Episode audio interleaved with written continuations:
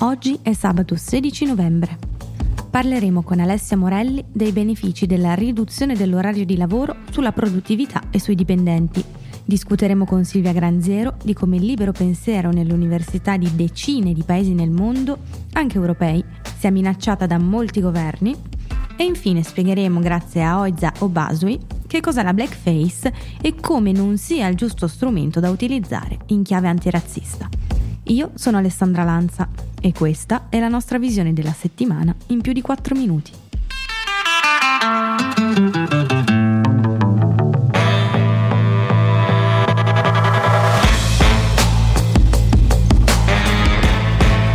Lunedì 11 novembre si è tenuta la nuova udienza del processo sulla trattativa Stato-mafia, che ha coinvolto Silvio Berlusconi in qualità di testimone a favore dell'amico e cofondatore di Forza Italia, Marcello Dell'Utri. Dell'Utri è già stato condannato in via definitiva nel 2014 per aver fatto da mediatore tra Cosa Nostra e il Cavaliere per ben 18 anni. Il processo in corso lo vede imputato per violenza o minaccia a corpo politico dello Stato. Dell'Utri avrebbe minacciato appunto le istituzioni per conto della mafia, con l'obiettivo di costringere i governi ad avere un atteggiamento più flessibile nei confronti della criminalità organizzata. L'ex premier, seguendo il consiglio dei suoi legali, ha comunicato ai giudici di non voler testimoniare, avvalendosi della facoltà di non rispondere e voltando le spalle al suo ex collaboratore. La scelta si è basata sul timore che venissero toccate le altre vicende giudiziarie di Berlusconi, tra cui il processo in corso a Firenze per le stragi di mafia del 93 a Firenze, Roma e Milano, in cui Berlusconi è stato citato come teste dalla difesa di Dell'Utri e alla cui udienza del 3 ottobre scorso non si era presentato per impegni istituzionali legati alla sua carica di deputato europeo. Stando a quanto rivelato al Maurizio Costanzo Show, invece, il motivo del suo silenzio sarebbe stato il miliardo di euro già speso per pagare gli avvocati nei numerosi processi che lo hanno visto protagonista.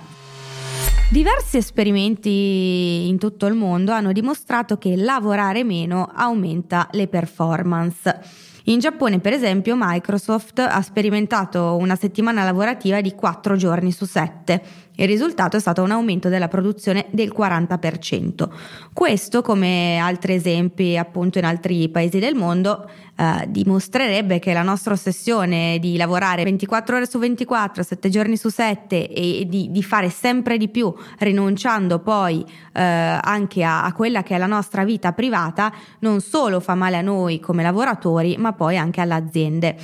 Ne parliamo con Alessio Amorelli, avvocato giuslavorista, che ha scritto per noi un articolo proprio su, su questo tema. Ciao Alessio. Ciao, ciao, ciao. Senti, mi racconti un po' qual è stato l'esperimento appunto in Giappone di, di Microsoft e quali sono stati i risultati? Innanzitutto in, in Giappone um, c'è una cultura del lavoro particolare. Uh, la cultura del lavoro giapponese ha uh, dire, pro, mh, portato Microsoft a fare un esperimento molto particolare che è stato quello di prevedere durante il mese di, di agosto una settimana lavorativa di quattro giorni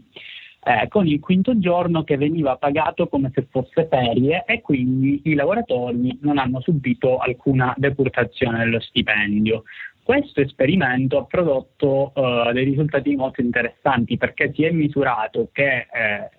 la settimana lavorativa impostata in questo modo, come hai detto tu, eh, aumenta la produttività e quindi la produzione um, in azienda di quasi il 40%, eh, dimostrando anche che ehm, eh, le riunioni riescono a farsi in un minor tempo, si riesce a consumare meno elettricità, si spreca meno carta e quindi anche da un punto di vista ambientale eh, l'azienda risulta essere più responsabile e più eco-friendly, ecco, per, per capirci. Questo è particolarmente interessante in tempi dove il lavoro si misura molto come quantità e poco oh, come qualità. Uh, in termini appunto di, di, tempo, anche di un po' di, di spazi e di luoghi no, del lavoro, visto che uh, spesso capita, capita, sempre più spesso di, di lavorare da remoto, per esempio, uh, si utilizza poi il termine flessibilità, no? che è quello mm, che riguarda un po' l'orario di lavoro dei dipendenti, ma anche le modalità in cui si svolge il lavoro.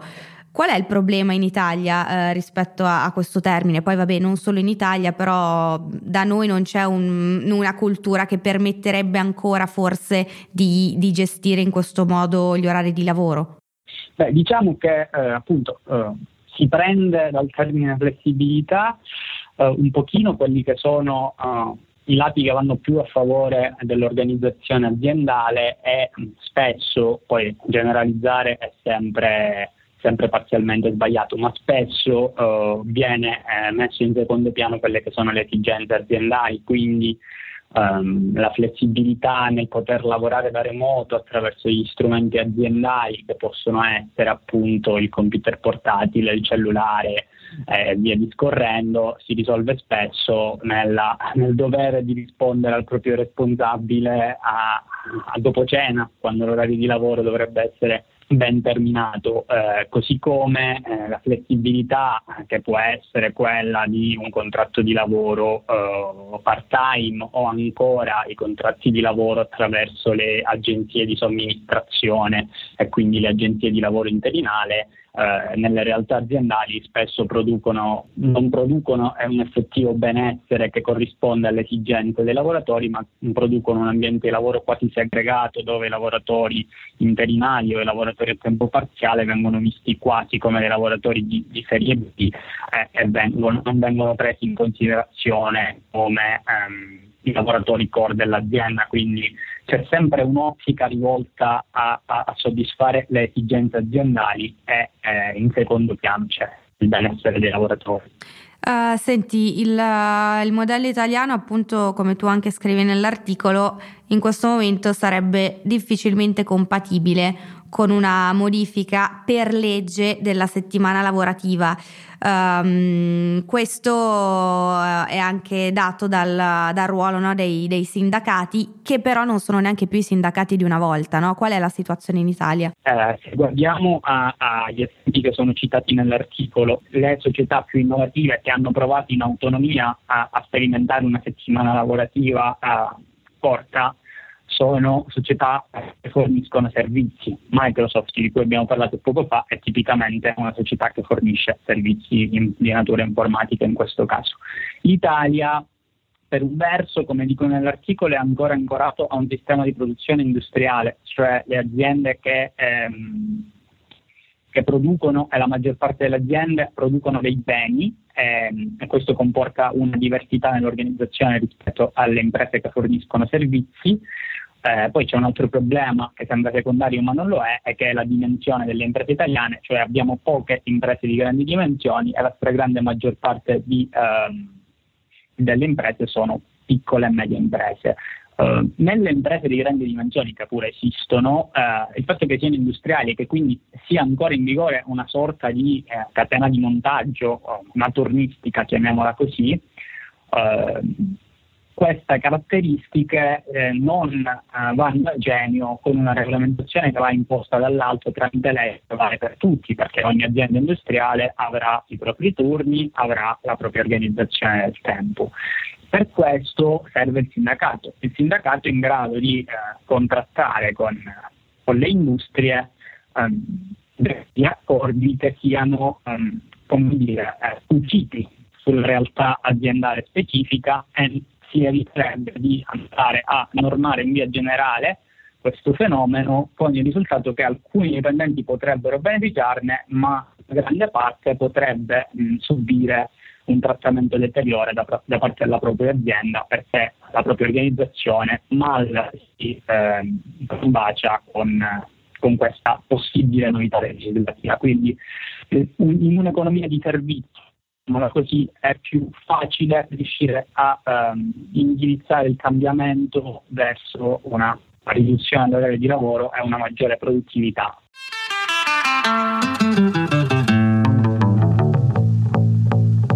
Martedì mattina i legali di ArcelorMittal, la multinazionale dell'acciaio che sarà aggiudicata un anno fa l'amministrazione straordinaria dell'ex Silva di Taranto, hanno depositato al Tribunale di Milano gli atti per il recesso del contratto d'affitto dell'acciaieria, già annunciato la scorsa settimana e seguito da polemiche e scioperi indetti dai sindacati. L'accordo avrebbe dovuto portare all'acquisto dell'acciaieria il primo maggio del 2021 ma questo non avverrà e le sorti dei lavoratori sono quindi di nuovo nelle mani dello Stato. La questione ha creato un'evidente spaccatura interna al Movimento 5 Stelle, diviso ora tra chi vorrebbe un ritorno allo scudo penale, il cui ritiro è stato usato da ArcelorMittal come caso Spelli, e chi ancora spera nella definitiva chiusura dello stabilimento pugliese. Ieri al Mise si è tenuto il confronto tra l'azienda e i sindacati con il ministro dello sviluppo economico Stefano Patuanelli, in un tentativo di dialogo con l'azienda, decisa per lo spegnimento della produzione entro il 15 gennaio, spegnimento che spetterebbe da dicembre all'amministrazione straordinaria. Intanto la Procura di Milano ha aperto un fascicolo esplorativo per verificare l'eventuale sussistenza di ipotesi di reato sul caso.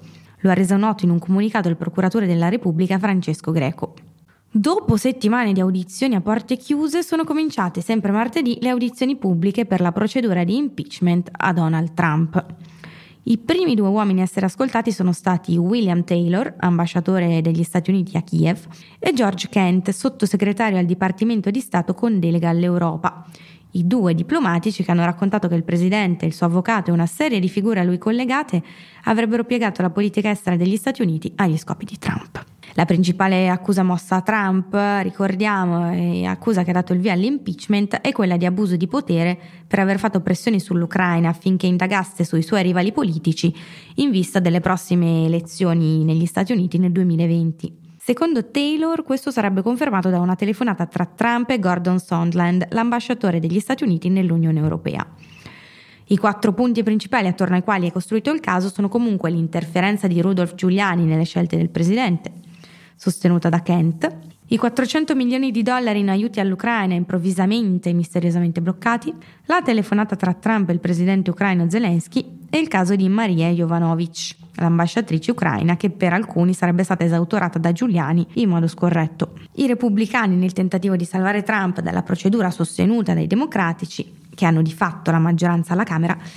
sostengono che non ci sono prove sufficienti e proprio per questo vorrebbero bloccare l'audizione di altri collaboratori vicini al presidente. La procedura in ogni caso culminerà con la decisione di mettere o di non mettere Trump in stato di accusa. Nel caso la decisione fosse di metterlo in stato d'accuso, l'audizione passerebbe in Senato.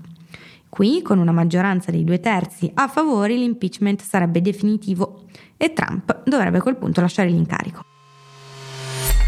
Una ricerca ha dimostrato che in ben 60 paesi del mondo i governi hanno messo in atto misure repressive nei confronti delle università o comunque degli ambienti accademici. Questo non accade solo in posti lontani o ufficialmente illiberali con governi eh, che sappiamo applicano una censura dai media appunto eh, alle università. Eh, ma succede anche in Europa, in stati che non sono molto lontani dall'Italia. La nostra domanda è che ne è della democrazia se il potere attacca proprio il fulcro del pensiero libero, che sono le università?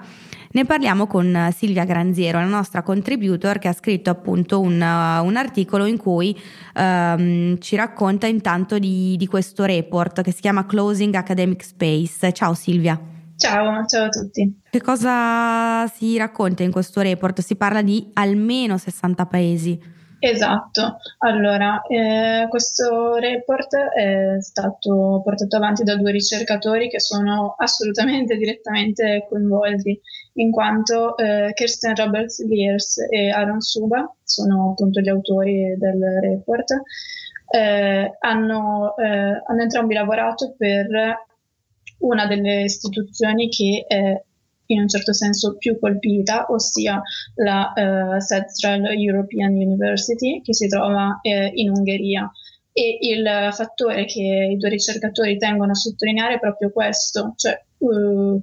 quello che non ci aspetteremmo, ossia che non soltanto paesi cui no, di cui è nota la situazione eh, politica e anche eh, sociale molto problematica come paesi in guerra attualmente, come non lo so, l'Afghanistan, lo Yemen, o paesi comunque che portano avanti anni di situazioni molto difficili come il Kenya,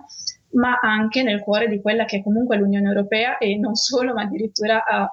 pochi chilometri da noi, possiamo dire, come appunto l'Ungheria. Proprio la loro università è stata sottoposta a una lunga pressione da parte del governo di Viktor Orban, eh, è stata sottoposta a diverse tipologie di, eh, di pressioni. Eh, innanzitutto, nel modo più semplice che utilizzano i governi per eh, mettere in difficoltà le università, che sono i tagli al budget Questo è uno dei modi eh, più utilizzati e forse più semplici per eh, colpire e inibire il lavoro dei, dei, docenti e dei centri di ricerca, perché eh, può essere in qualche modo più facilmente nascosta o comunque giustificata come eh, appunto motivazione economica per mancanza di, di, fondi nello Stato e quindi di conseguenza bisogna tagliare eh, le disponibilità per eh, i centri di ricerca.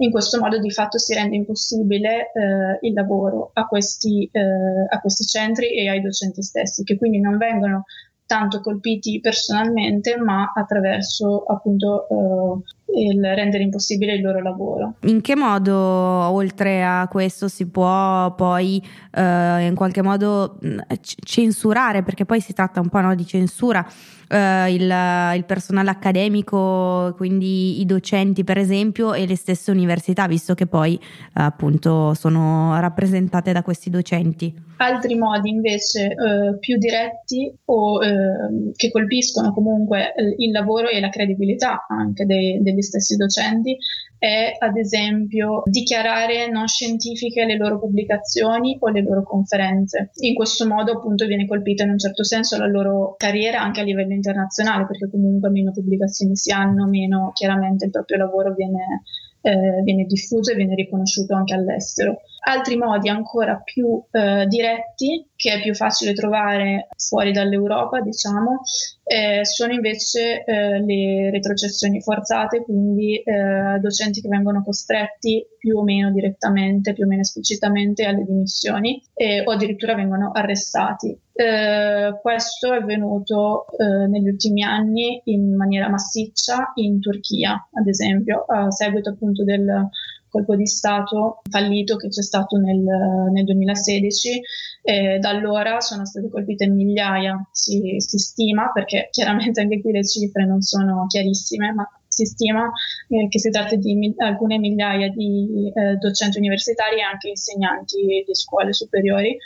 che sono appunto stati accusati di essere collusi o comunque eh, collegati con il fallito colpo di Stato o con associazioni ostili al governo e sono per questo stati arrestati o comunque indagati e sono sotto processo. Allora, tu hai fatto adesso l'esempio della Turchia, poi abbiamo parlato di Ungheria, eh, diciamo che in Ungheria poi la situazione eh, di per sé eh, è già molto complessa, quindi mh, mm, stupisce, no, non stupisce no? diciamo che, che, si vada a colpire anche la, la, libertà culturale e accademica, anzi tu nell'articolo mh, mm, spieghi che ehm, molti dei paesi eh, in cui ci sono questi problemi, sono quelli dell'Europa orientale, i paesi ex sovietici come Russia, Bielorussia, Azerbaijan, Kazakistan e così via, ma comunque anche eh, nell'Unione Europea ci sono altri paesi, oltre all'Ungheria, che ehm, subiscono gli stessi problemi. Senza andare all'estero, eh, anche in Italia abbiamo avuto poi un, un, episodio preoccupante, come scrivi tu nell'articolo, non se ne è parlato molto eh, da noi, ne hanno più parlato all'estero. Di cosa si tratta? Sì, le, un episodio decisamente inquietante che c'è stato eh, eh, nella, presso la facoltà di scienze politiche all'Università di Bologna, dove la, eh, la locale sezione della Lega ha, ha, fatto rimuovere dal programma d'esame del corso di scienze politiche un testo eh, intitolato La Lega di Salvini, estrema destra al governo, affermando che era un, uh, un testo eh, non uh, appropriato in quanto dava informazioni errate, anche perché tra le varie motivazioni c'è che eh, la Lega non si identificherebbe con l'estrema destra. Di fatto eh, i, i, contenuti di questo libro sono stati ritenuti scomodi da,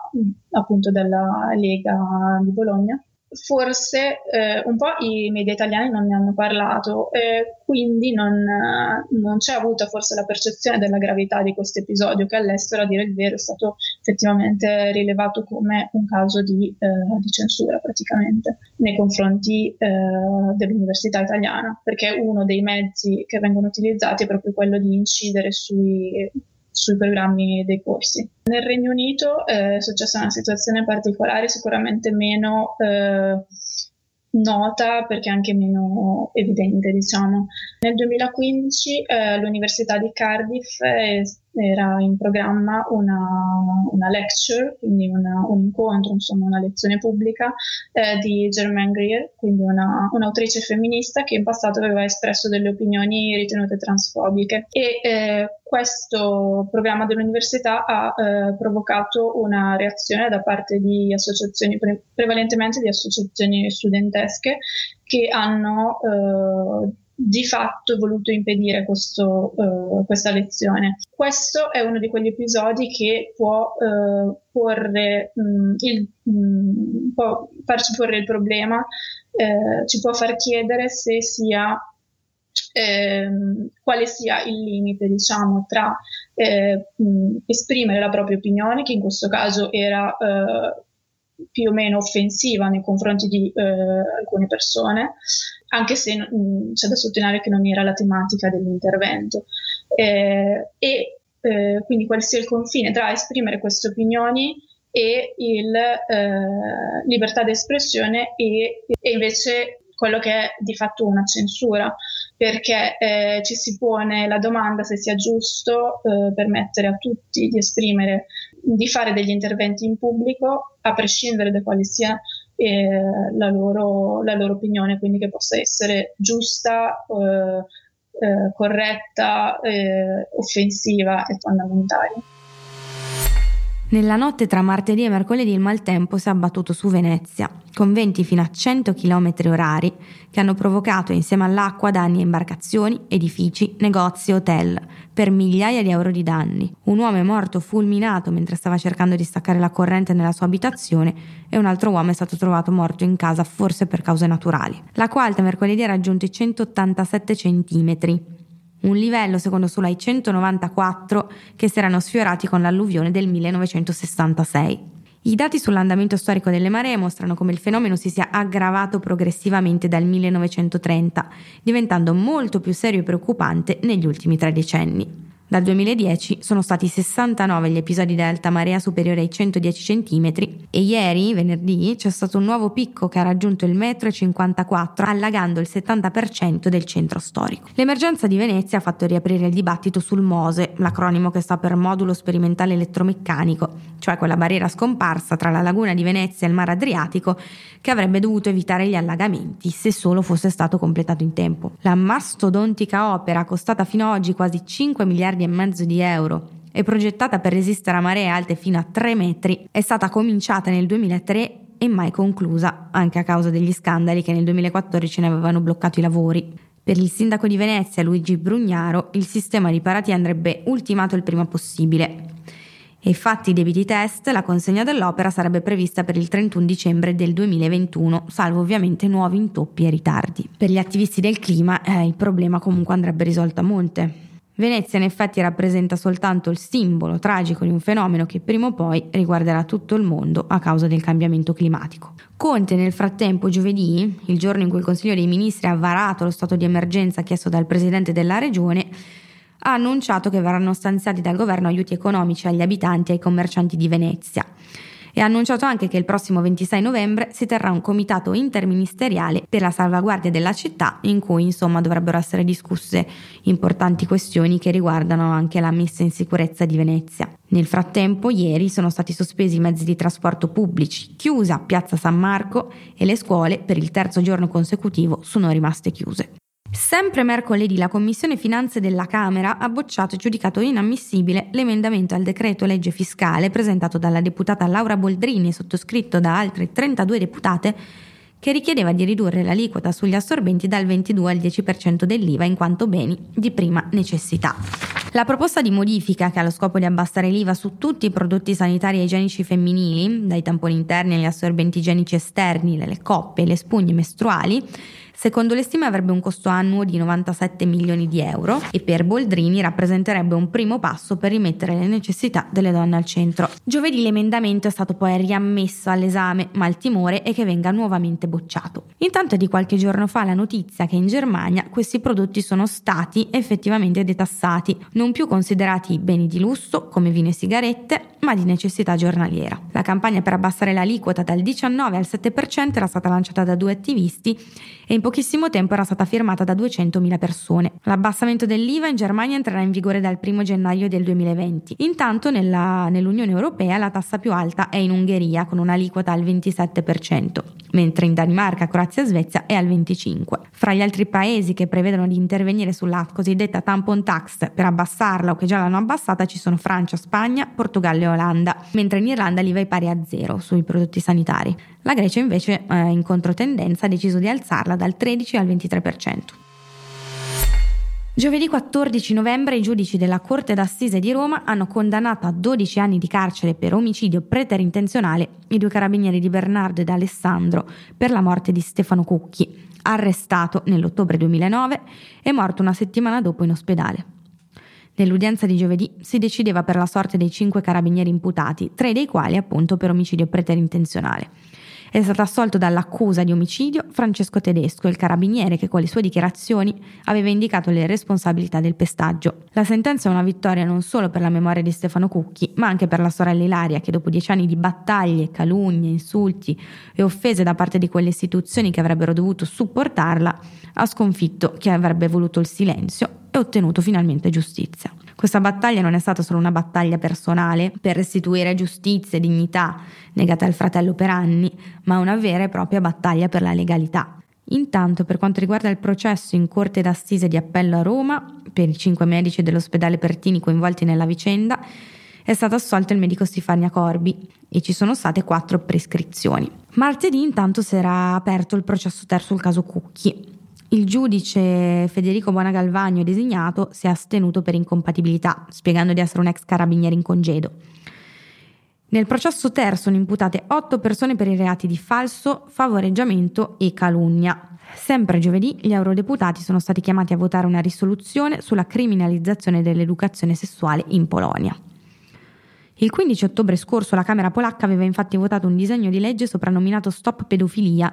i cui promotori sono gli stessi gruppi religiosi che hanno presentato nel 2016 la proposta di legge per il divieto dell'IVG. A larga maggioranza, con 471 voti favorevoli, 128 contrari e 57 astenuti, è stata approvata la risoluzione in opposizione al disegno polacco, che prevederebbe pene fino a tre anni di carcere per chiunque muova o approvi rapporti sessuali tra minori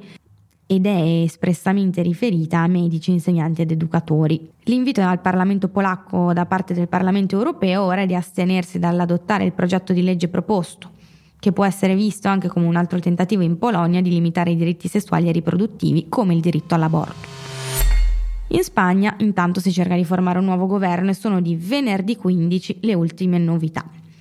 Dopo il voto di domenica, il Partito Socialista del Premier Pedro Sánchez era risultato il primo partito, senza però riuscire a ottenere la maggioranza. Se il partito di destra Ciudadanos è crollato, passando da 57 a 10 seggi, il partito di estrema destra Vox, anti-immigrazione e antifemminista, ha invece raddoppiato i seggi, passando da 24 a 52, grazie a oltre un milione di voti conquistati in poco più di sei mesi, che l'hanno reso il terzo partito in Spagna. Martedì Sanchez e il leader di Podemos Pablo Iglesias avevano trovato un compromesso per formare un nuovo governo,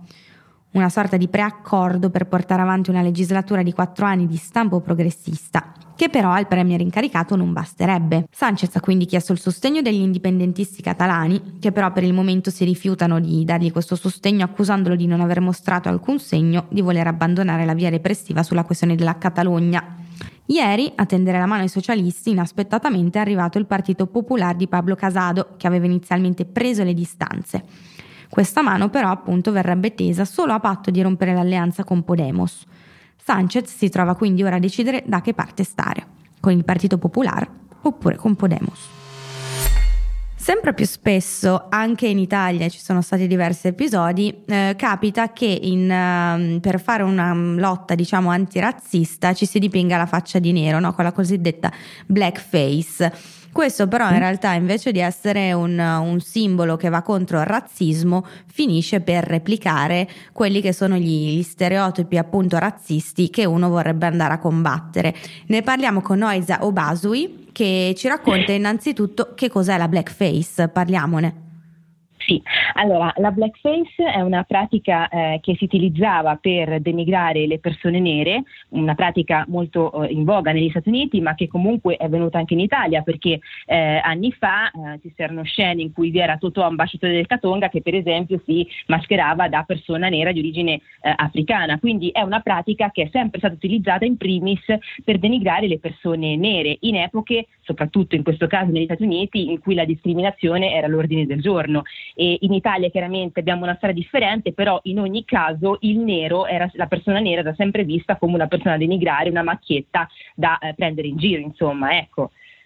Eh, tra l'altro, sì. altro episodio recente, in questo caso più recente, mh, mm, che però eh, è. Mh, mm, scusami, ce la posso fare. Altro episodio sì. che arriva dal passato, però è stato scoperto di recente tramite una foto, era quello di Justin Trudeau, eh, il premier canadese, che a una festa certo. in maschera si era travestito in questo modo. In questo caso, sicuramente non voleva essere un modo per, per combattere gli stereotipi, no?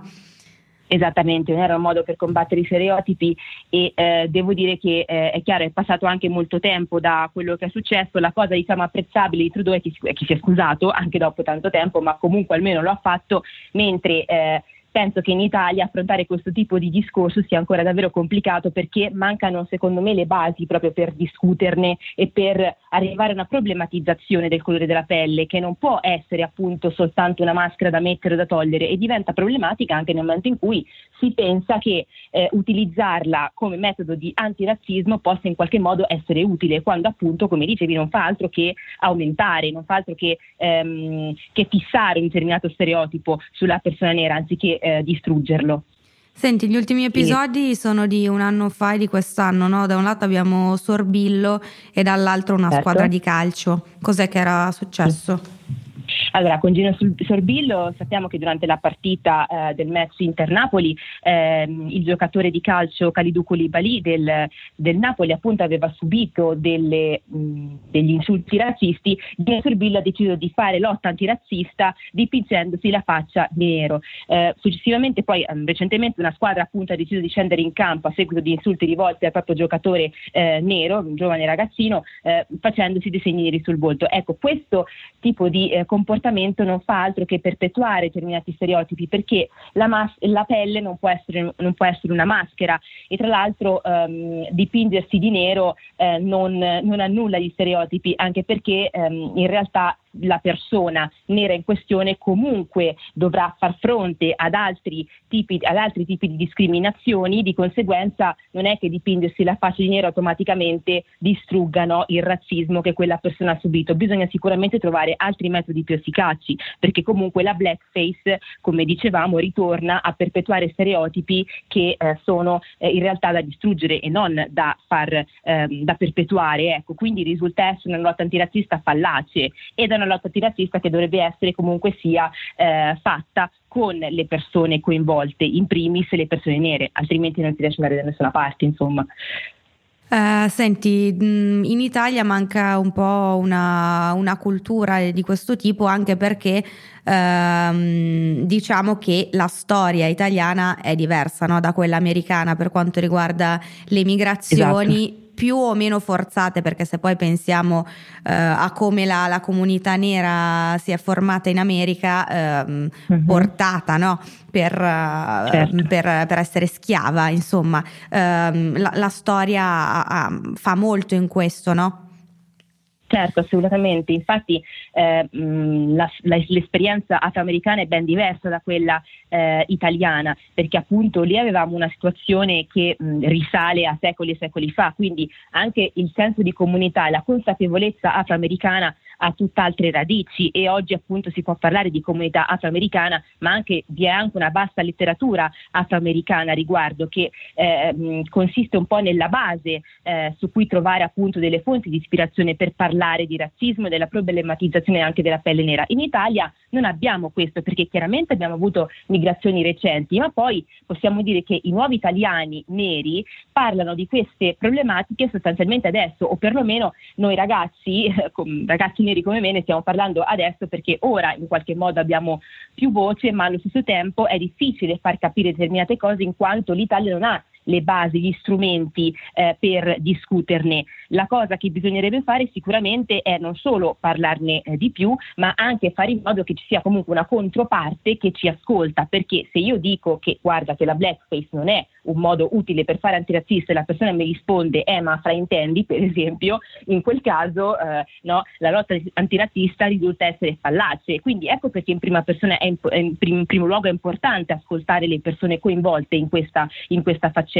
perché è così che si può formare una, una, consapevolezza che si basi veramente su una lotta antirazzista che sia efficace, eh, perché comunque l'antirazzismo non si può basare soltanto sull'aggressione fisica o comunque sulla, eh, sulla, mh, mm, eh, sull'insulto razzista, perché quelli sono il culmine, bisogna arrivare proprio a una, de- una decostruzione di tutto ciò che è discriminatorio, razzista e stereotipo.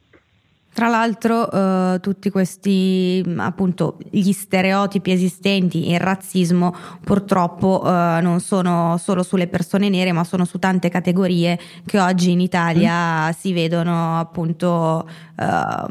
vessate o minacciate quando arriviamo mm, appunto a, agli episodi più eclatanti ma pensiamo per esempio anche a, alla Segre no? che certo, appunto certo. per le sue origini eh, ebraiche e nonostante nonostante la sua storia parli per lei, ulti- uh-huh. nell'ultimo periodo soprattutto ha ricevuto una, una quantità incredibile di minacce uh, e appunto esatto. ha, mostrato come il razzismo uh, sia più vivo che mai, purtroppo. Come no? Certo, sicuramente, ma infatti eh, in Italia si potrebbe parlare di, di più, mh, diversi livelli di razzismo. Chiaramente eh, questo tipo di razzismo nei confronti di Liana Segre eh, mh, indica che vi è ancora comunque una matrice che deriva da un'epoca buia, appunto qual è il fascismo, e, e che quindi ehm, evidentemente eh, non ha, eh, ecco, la storia non ha eh, insegnato praticamente nulla a nessuno. Si potrebbe dire se ancora oggi abbiamo una senatrice appunto che per la sua religione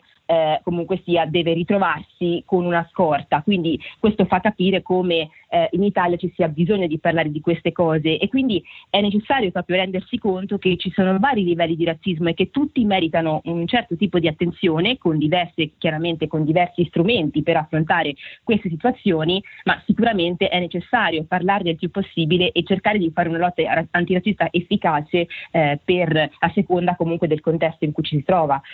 Um, Ok, uh, se hai ancora qualcosa da aggiungere vai pure, tanto io poi taglio le pause in mezzo.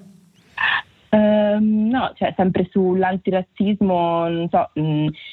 quando parlavamo del, del fatto che mh, mm, l'Italia non aveva gli strumenti e comunque sia, no, si cerca in qualche modo di pensare che eh, l'Italia sia sempre stata buona e cara, no? quando, specie quando si parla mm. di neri e colonialismo, l'Italia è sempre quella che si tira indietro perché dice no, ci sono stati paesi peggiori di noi, quindi pensiamo agli Stati Uniti, ma in realtà appunto eh, collegandoci proprio al discorso degli strumenti che non si hanno, si potrebbe fare forse un passo indietro e ripensare al colonialismo italiano che comunque ha avuto anch'esso una, una sua storia e quindi penso che sia necessario anche parlare di quello, una storia che appunto tante volte viene ehm, lasciata un po' eh, eh, in disparte quando merita attenzione e soprattutto merita attenzione anche il modo in cui venivano visti appunto i corpi neri durante il colonialismo italiano, donne e uomini. Eh, infatti sono vignette ancora oggi di Enrico De Seta in cui eh, vengono mostrati uomini neri distrutti durante le, venivano distrutti letteralmente durante coloni, la colonizzazione e donne vendute, stuprate, utilizzate come schiave.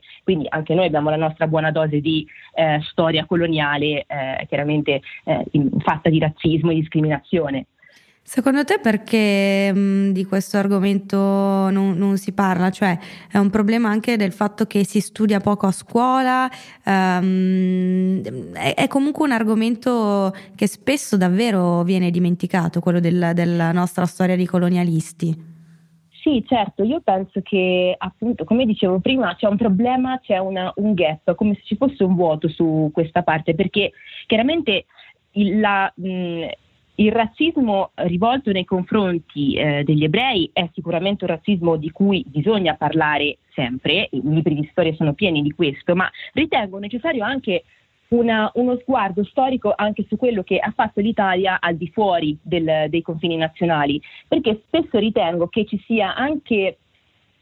ignoranza proprio in quello che è accaduto eh, nelle colonie eh, italiane nel Cordon Africa o comunque la si vede come un'esperienza quasi ehm, non dico goliardica, però come se fosse stata quasi un'avventura. E questo lo si può capire anche dalle parole di, eh, eh, di Montanelli, del giornalista Montanelli, il quale appunto eh, ricorda la sua missione coloniale come quasi una, un'avventura, ehm, un'avventura ehm, di ehm, emozionante in qualche modo, ehm, un'esperienza esotica, nel modo, il modo in cui parla comunque della sua sposa bambina ne parla in modo proprio esotico, sognante quasi, quando in realtà si è comportato da colonialista tanto quanto eh, si, allo stesso modo in cui si comportarono per esempio gli inglesi che andarono in Nigeria per dire, nel senso che spesso i, coloni, i colonialisti italiani vengono visti come de, degli avventurieri in qualche modo, invece no, cioè bisogna narrare, la, eh, bisogna narrare i fatti e quindi bisogna narrare anche la violenza che c'è stata. E quindi mh, ritengo che sì, c'è una mancanza sicuramente di attenzione attenzione nei confronti di quello che è successo effettivamente eh, nelle colonie eh, italiane eh, in Africa, ma ritengo anche che ci sia una um, poca consapevolezza e molta leggerezza anche nel trattare queste tematiche che ritengo essere molto importanti per dare anche un quadro generale ehm, ancora, più, eh, eh, ancora, più, approfondito ecco, sul, sulle origini anche della discriminazione di come viene vista la pelle nera in Italia oggi. Lunedì 18 novembre The Vision lancerà il suo primo verticale Habitat, testata dedicata al cambiamento climatico, all'ambiente e alla sostenibilità. Per lo stesso giorno ha organizzato a Milano Habitat 2030, il primo panel sul clima in Italia. Un dibattito tra le nuove generazioni che subiranno gli effetti del cambiamento climatico rappresentati dai giovani di Fridays for Future e le uniche persone che possono fare qualcosa a riguardo, i politici e le istituzioni. Potrete seguire il dibattito in live blog sul sito di The Vision sulla pagina dedicata ad Habitat. Per questa settimana da Alessandra Lanza e dalla redazione di The Vision è tutto. Al prossimo fine settimana.